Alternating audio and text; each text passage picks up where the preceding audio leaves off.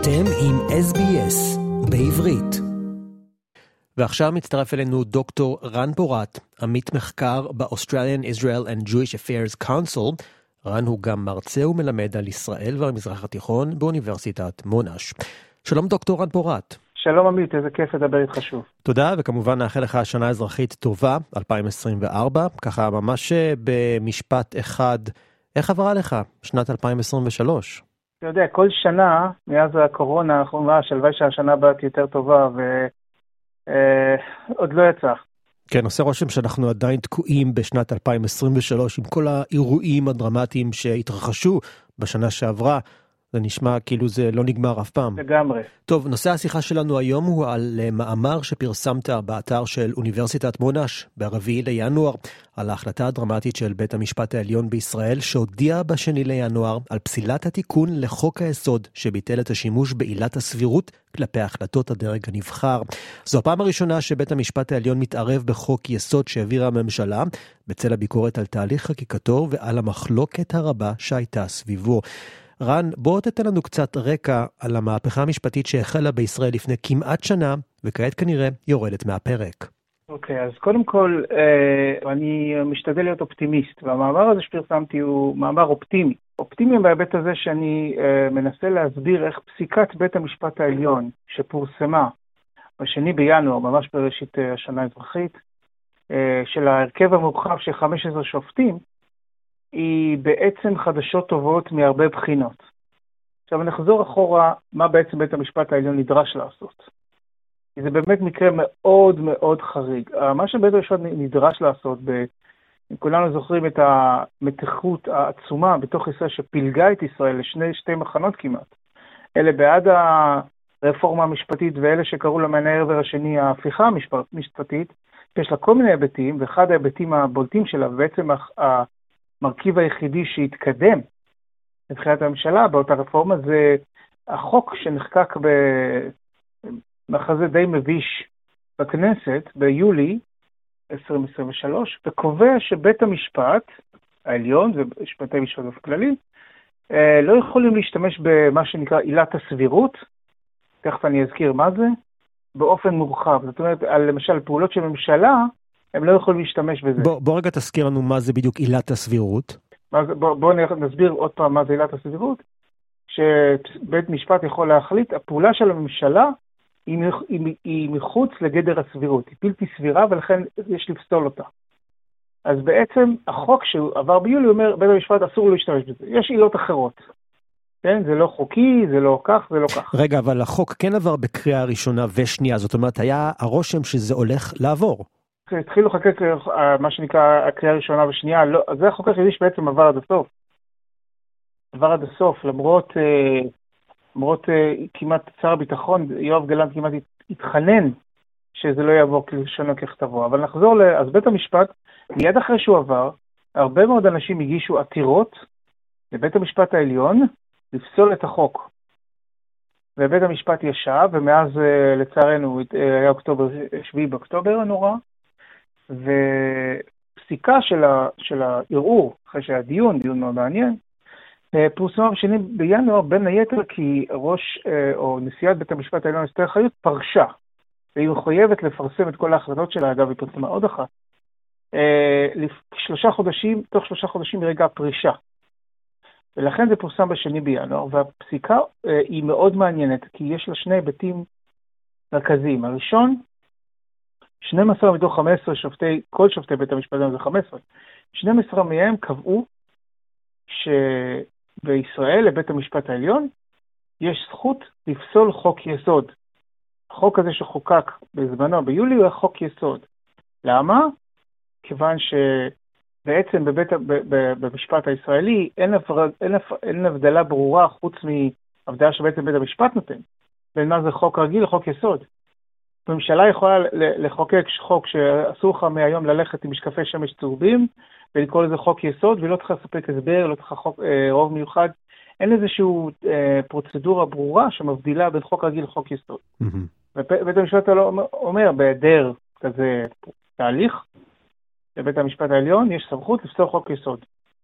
ספציפית, בשמונה מתוך אה, 15 השופטים, פסלו את החוק ההוא מיולי. זה מה שהם פסלו את החוק שעבר ביולי.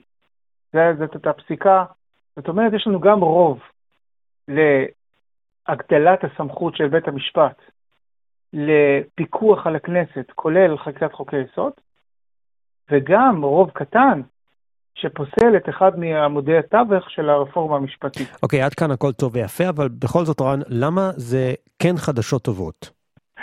איזו שאלה מעניינת. תראה, גם אם אתה תומך של הרפורמה, וזו דעה לגיטימית, הרפורמה גרמה לנזק אדיר לישראל ברמה ההצהרתית, ברמה של הבטיחות הפנימית. כמו שאנחנו יודעים, גם התפרשה על ידי ישראל, בפרט בטהרן, בביירות ובעזה, כסימן לחולשה, ואינדיקציה ראשונה לזה שהנבואה המפורסמת של חמינאי, המנהיג העליון של איראן, שישראל הולכת ליפול בקרוב, שהנבואה הזאת צריכה להתממש.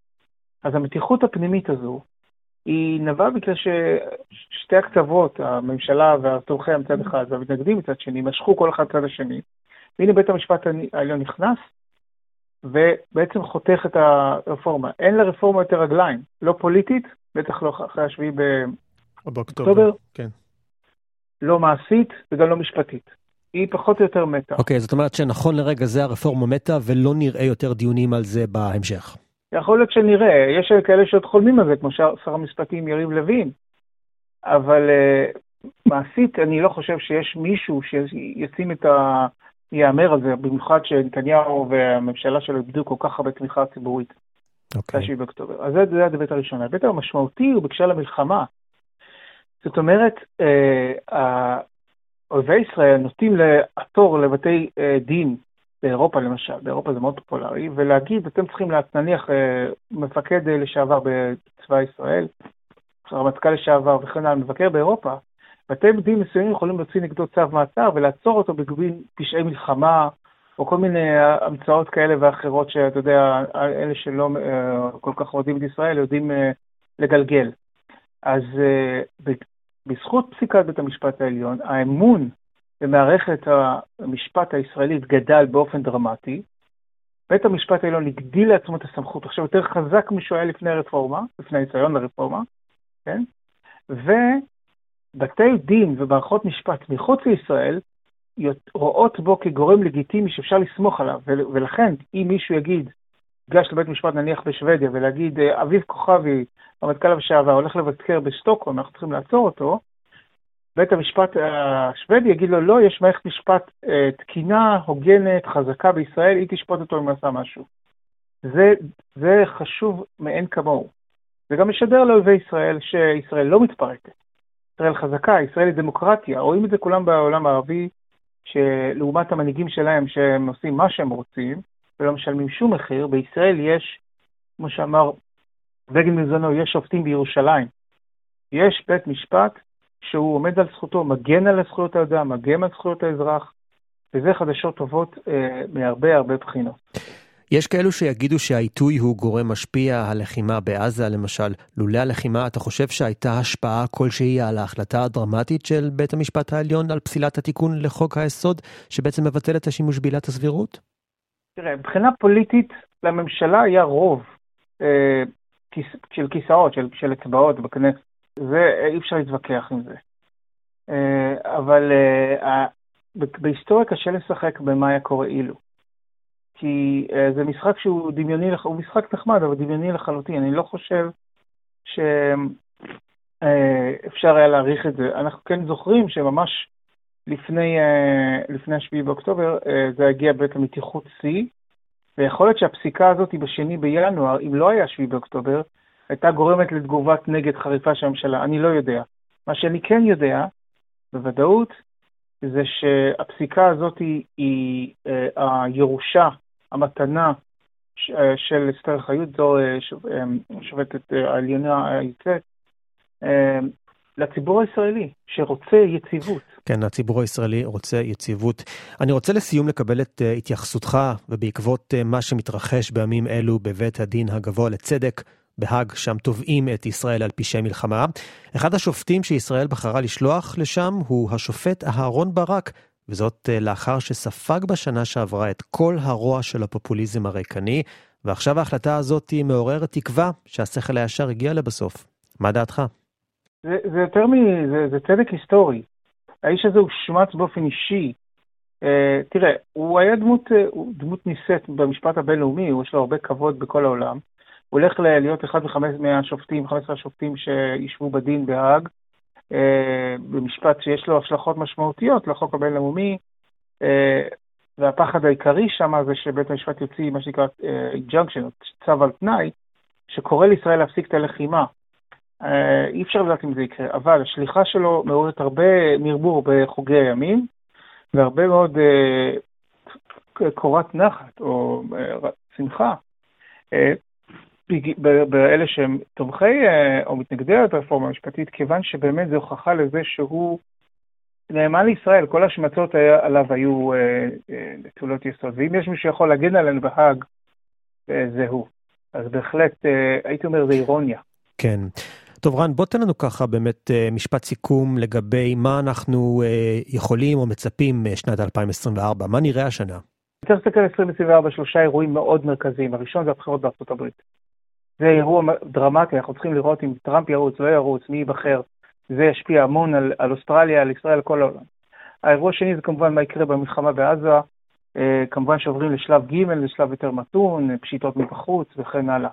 אז הלחימה תימשך. האירוע השלישי זה הגיאופוליטיקה החדשה במזרח תיכון, זה פונקציה של מה שיקרה בלבנון, מה שיקרה אם יהיה נורמליזציה בין ישראל לסעודיה אה, ואיראן. זאת תהיה, זאת תהיה שנה מכרעת, תהיה שנה מכרעת, כי 2023 אה, נענעה את הסירה והסירה כמעט התהפכה, אז עכשיו צריך לראות איך היא, לאן היא שטה. כן. דוקטור רן פורט, עמית מחקר ב-Australian Israel and Jewish Affairs Council. אתה גם uh, מרצה ומלמד על ישראל והמזרח התיכון באוניברסיטת מונאש. תודה רבה על השיחה, ואני מאחל לך שנת 2024 שקטה ושנת שלום. תודה רבה, ושיהיה בריאות לכולם, זה הכי חשוב. רוצים לשמוע עוד סיפורים? האזינו דרך האפל פודקאסט, גוגל פודקאסט, ספוטיפיי, או בכל מקום אחר בו ניתן להאזין לפודקאסטים.